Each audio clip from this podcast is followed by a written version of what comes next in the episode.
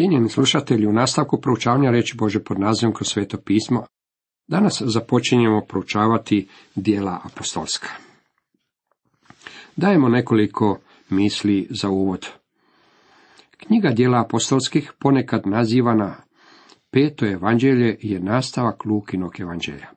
Pisak knjigi je, je dr. Luka, kao što to ističe u uvodu u prvom stihu. Sir William Ramsey, nakon što je kritički proučavao Lukina pisanja, izjavio je kako je Luka bio najveći povjesničar antike i modernog doba. Dijela apostolka su u mnogome veličanstvena. Ona su most između evanđelja i poslanica. Novi zavet bez dijela apostolskih u sebi sadrži duboki i nepromostivi jas. Dr. Hawson je to izrazio ovim riječima. Kad ne bi bilo dijela apostolskih, ne bi postojalo ništa što bi je nadomjestilo. Posljednji zabilježeni događaj u Matejevom evanđelju je uskrsnuće koje je zabilježeno u dijelima 1.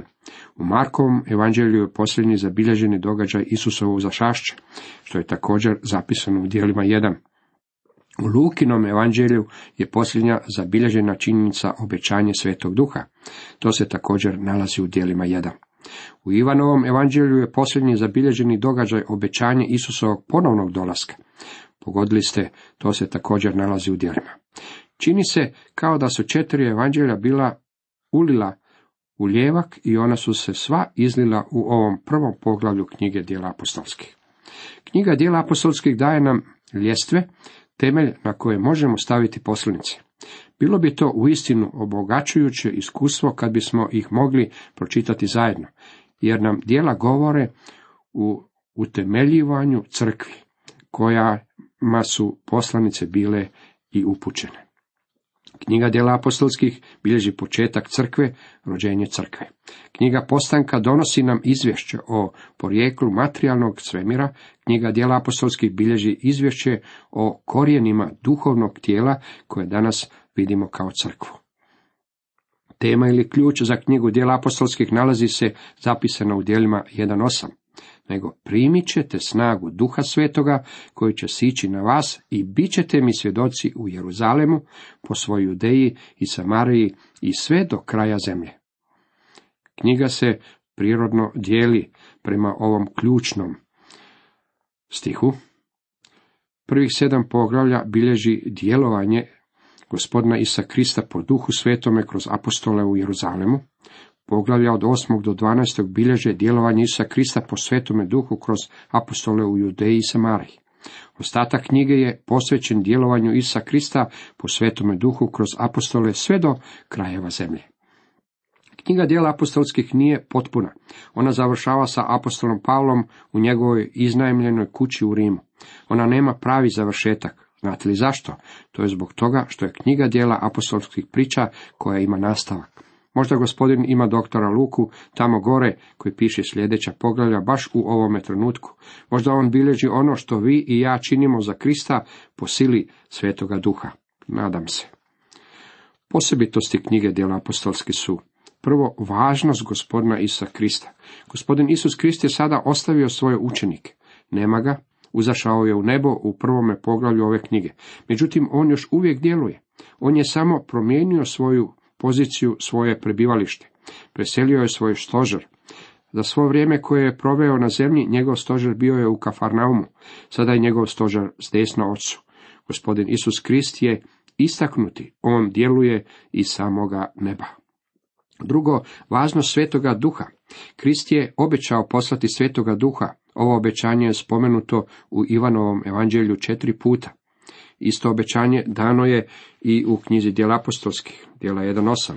Vi i ja živimo u dobu svetoga duha. Velika činjenica ovoga doba je prebivanje svetoga duha u vjernicima.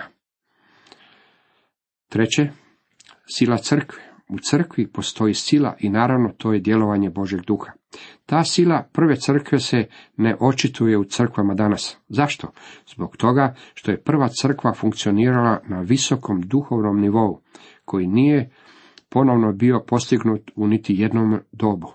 Međutim, kada sveti duh koji djeluje kroz vjernika, tada se na svakom sastanku donosi slava i čast imenu gospodina Isusa Krista.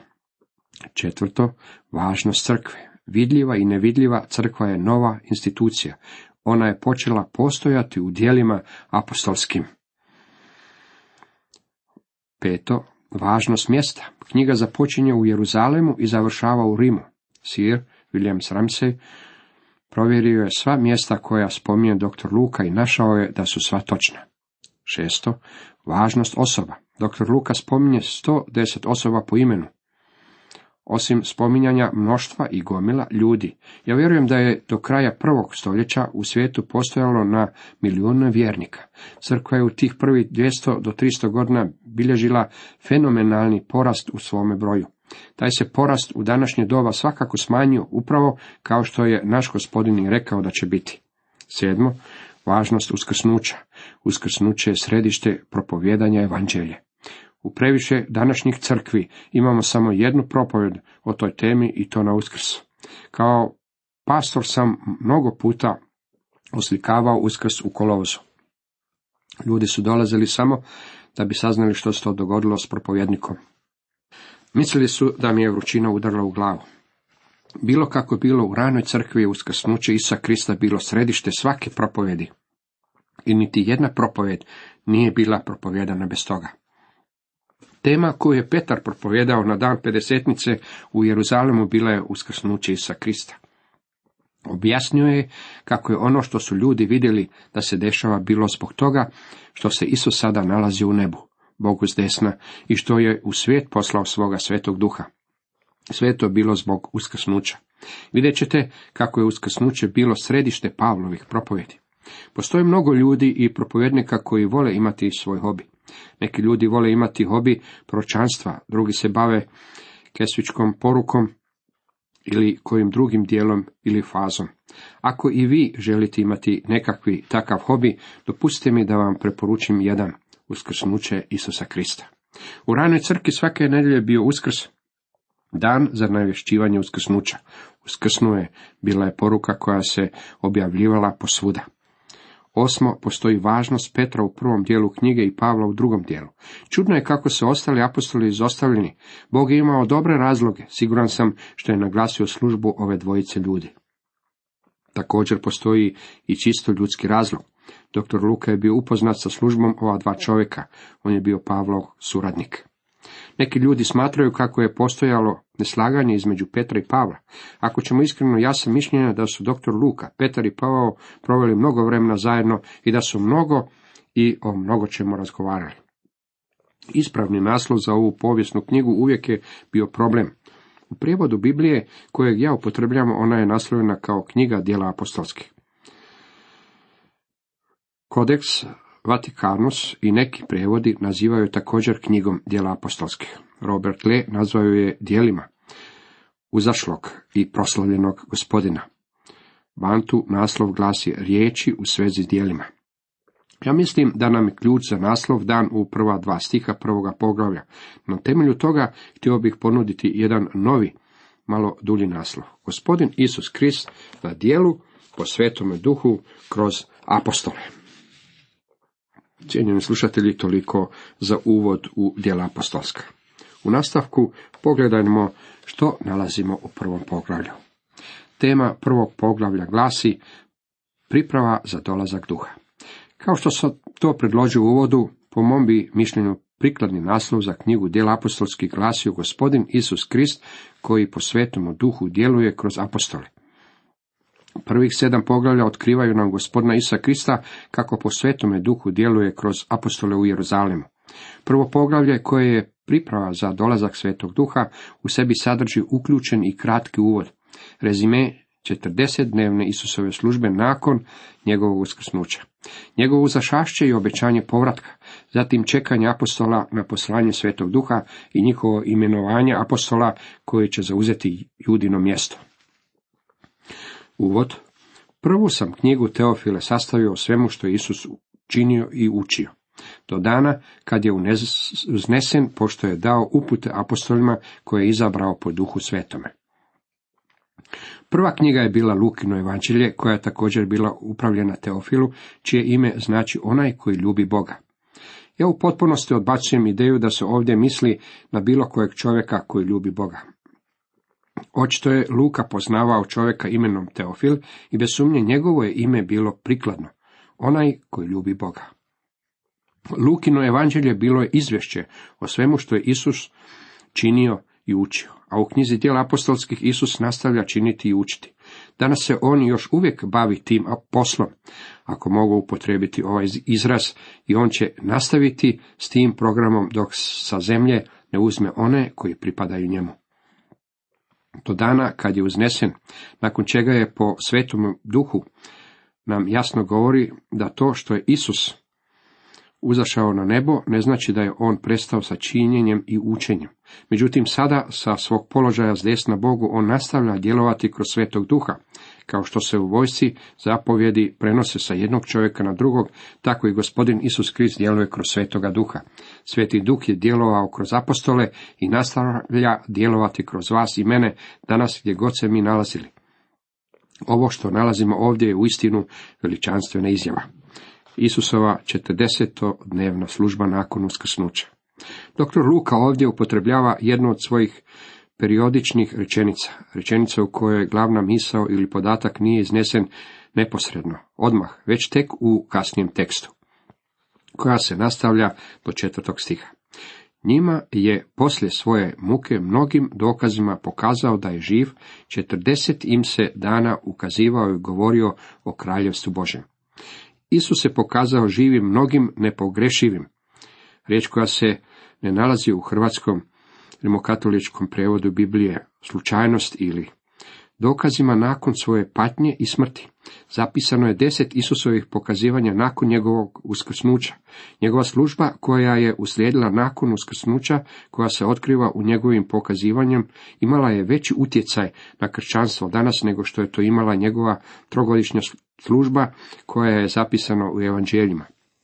Napisao sam kratku knjižicu koju sam naslovio Prazni grob, koja govori o službi Isusa Krista nakon njegovog uskrsnuća. Pavao je to izrazio ovim riječima. Stoga mi od sada nikoga ne poznajemo po tijelu. Ako smo i poznavali po tijelu Krista, sada ga tako više ne poznajemo. Druga Korinčanima 5.16. Vi i ja ga danas ne poznajemo kao onoga koji je hodao ovom zemljom prije više od 19 stoljeća. Mi ga danas poznajemo kao čovjeka u slavi. On je ondje gore baš sada i on je stvaran. Žalosno je koliko često crkva gubi ovu činjenicu iz vida. Nedavno sam primio pismo od jednoga čovjeka koji je napisao da je član crkve čitavi svoj život. Obavio je sve propisane rituale i mislio je da je kršćanin. Zatim je slušajući Božju riječ shvatio da on uopće ne poznaje Isusa. Za tog je čovjeka bilo predivno otkriće da Isus nije samo bio čovjek koji je prije više od 19 stoljeća hodao ovom zemljom, već da je također živ i danas i da se nalazi Bogu s desna. On je došao k živome Kristu i primio ga kao svog spasitelja i gospodina. Kako je to divno. Isus je dokazao da je živ mnogim nepogrešivim dokazima. Problem kojeg ima svaki nevjernik nije sa činjenicama, već sa njegovom nevjerom. Činjenice mu stoje na raspolaganju. Ja se uistinu pitam, sumnja li netko je li bitka kod Waterloa povijesna činjenica? Onako iskreno, ja vjerujem da je Napoleon živio ja vjerujem da se borio u bici kod Waterloo. Međutim, ja zato imam jako malo dokaza. U stvari postoji deset tisuća puta više dokaza za smrt i uskrsnuće gospodina Isa Krista nego što postoje za bitku kod Vaterlova. A ipak danas postoje ljudi koji tvrde da oni u to ne vjeruju. U čemu je problem? Problem je u srcu, u nevjerujućem srcu. U čovjeku postoji prirodna tendencija da bježi od Boga, baš kao što je to učinio i Adam. Čovjek danas Bogu okreće svoja leđa. Ako ste nevjernik, tada je problem u vama. Problem nije u Božoj riječi. Isus je sebe pokazao živim, mnogim nepogrešivim dokazima. Vi to možete znati i upoznati ako želite znati i upoznati. Problem je u tome što vi to ne želite. Problem nije u umu, problem je u volji. Dopustite mi da ovdje ubacim komentar o uskrsnuću. Postoji jedan stih u Bibliji kojeg se izokreće i prevrće mu se značenje. Gospodin Isus Krist je rekao, a ja kad budem uzdignut sa zemlje, sve ću privući k sebi. Ivan 12, 32. Kako je Isus bio uzdignut? On je bio uzdignut u uskrsnuću, dragi prijatelji, podignut od mrtvih. To je poruka. Bez obzira koliko govorite o Isu ili koliko tvrdite da on ljubko posjeduje, poruka je ta da je on bio podignut od mrtvih. On je uskrsnuo. Razlog zbog kojeg više ljudi ne nije privučeno Kristu i u tome što se malo propovjeda o uskrslom Kristu. Zanimljivo je da knjiga dijela apostolskih stavlja veliki naglasak upravo na propovjedanje Isusa Krista koji je uskrsnuo od mrtvih. I dok je jednom s njima blagovao, zapovjedi im da ne napuštaju Jeruzalema, nego neka čekaju obećanje očevo koje čuste od mene. Ovo je kraj rečenice. Ova prva četiri stiha tvore jednu rečenicu. Apostoli trebaju čekati dolazak Svetog Duha. Dok se to ne desi, Isusova je zapovjed da čekaju. Ivan je krstio vodom, a vi ćete naskoro nakon ovih dana biti kršni Duhom Svetim. Uskrsli Isus ukazao se apostolima i dao im je ove upute. Rekao im je da će im se nešto dogoditi. Biće kršteni svetim duhom za svega nekoliko dana. Ovo krštenje svetim duhom je obećanje od oca, a Isus im je već ranije govorio o tome. Vrlo je važno na ovome mjestu istaći kako Isus ovdje ne govori o vodenom krštenju koje je ritualno krštenje. Ovo je krštenje svetim duhom. Krštenje svetim duhom je ono pravo krštenje. Krštenje svetim duhom je ono krštenje koje vjernika smješta u tijelo vjernika, koje mi češće nazivamo crkvom. Kada dođemo do drugog poglavlja koje govori o dolasku Svetog Duha na dan pedesetnice, vidjet ćemo da su se učenici ispunili Svetim Duhom. Punjenje je bilo neophodno da bi mogli služiti. Činjenica što su bili ispunjeni Svetim Duhom za službu ukazuje nam na to da su bile obavljene i druge službe Svetog Duha. Na to ga sabrani upitaše, gospodine, hoćeš li u ovo vrijeme Izraelu opet uspostaviti kraljevstvo? U nekim ćete komentarima moći pročitati kako autori ukoravaju apostole što su postavili gospodinu ovo pitanje. Oni misle da su apostoli ovdje pogriješili. Ja vjerujem da odgovor kojeg im je naš gospodin dao ukazuje na činjenicu da oni nisu nimalo pogrešili s ovim pitanjem. Njihovo je pitanje bilo sasvim ispravno, prirodno pitanje i naš je gospodin odgovorio na njega kao da je ono tako. Isus ih nije ukorio. On ga nije nazvao besmislenim ili budalastima pitanjem za kako ga neki i danas drže. Apostoli su odrastali, bili odgajani i školovani u starome zavetu. Oni su čekali na dolazak Mesije. Oni su razumjeli da će Mesija biti onaj koji će uspostaviti svoje kraljevstvo ovdje na zemlji. To je bila njihova nada.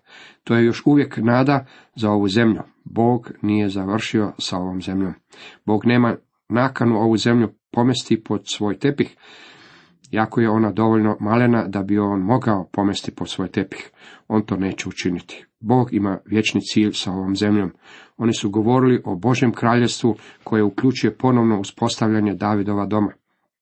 O tome je Isus govorio nakon svoga uskrsnuća. U trećem stihu vidimo da je Isus govorio o kraljevstvu Božjem. On im odgovori, nije vaše znati vremena i zgode koje otac podredio svoje vlasti. Dao im je do znanja kako u tom trenutku još uvijek neće biti uspostavljeno kraljevstvo.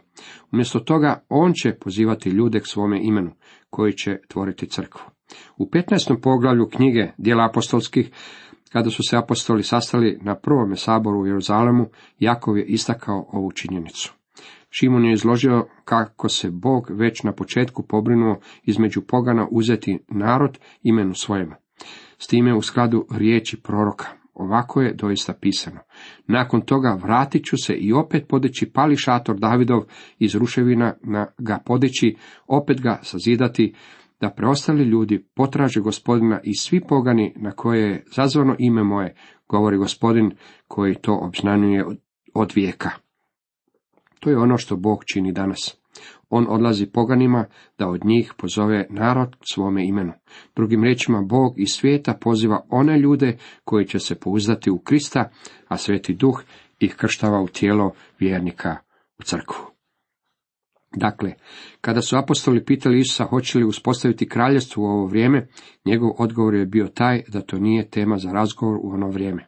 Jednako tako to nije tema za razgovor niti u ovom vremenu.